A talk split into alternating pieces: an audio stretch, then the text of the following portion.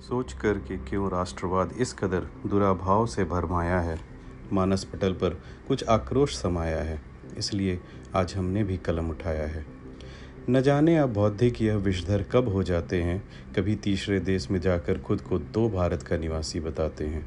सस्ती लोकप्रियता की खातिर यह मातृभूमि का मखौल बनाते हैं। फिर खुद को कलाकार बताकर अपना मुँह छुपाते हैं। कलंक को कलाकार कहने पर मैं कलाकारों से क्षमा लेता हूँ और रसविहीन उस हास्य कविता का परिचय सच्चे भारत से करवाता हूँ।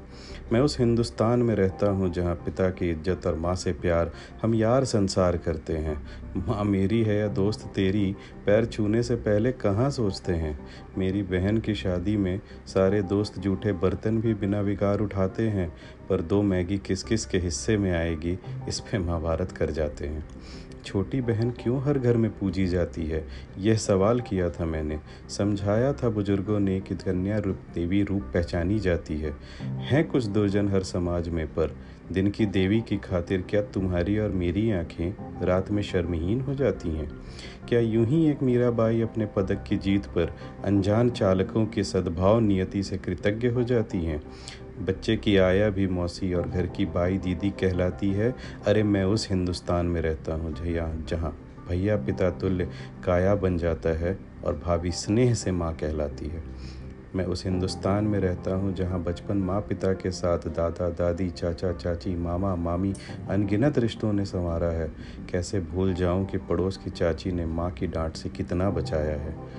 कितना प्यार किया है सबने याद नहीं कभी किसी ने एक निवाला भी गिनाया है।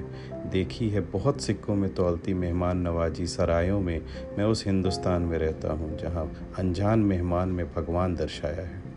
नौ हज़ार एक क्यू आई मेरे हिंदुस्तान की हवा नहीं, किसी शहर का क्षणिक सूचक होगा।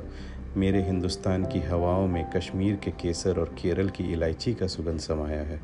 उन्नति की होड़ अंधी लगी है, कुछ तो हिसाब चुकाना होगा।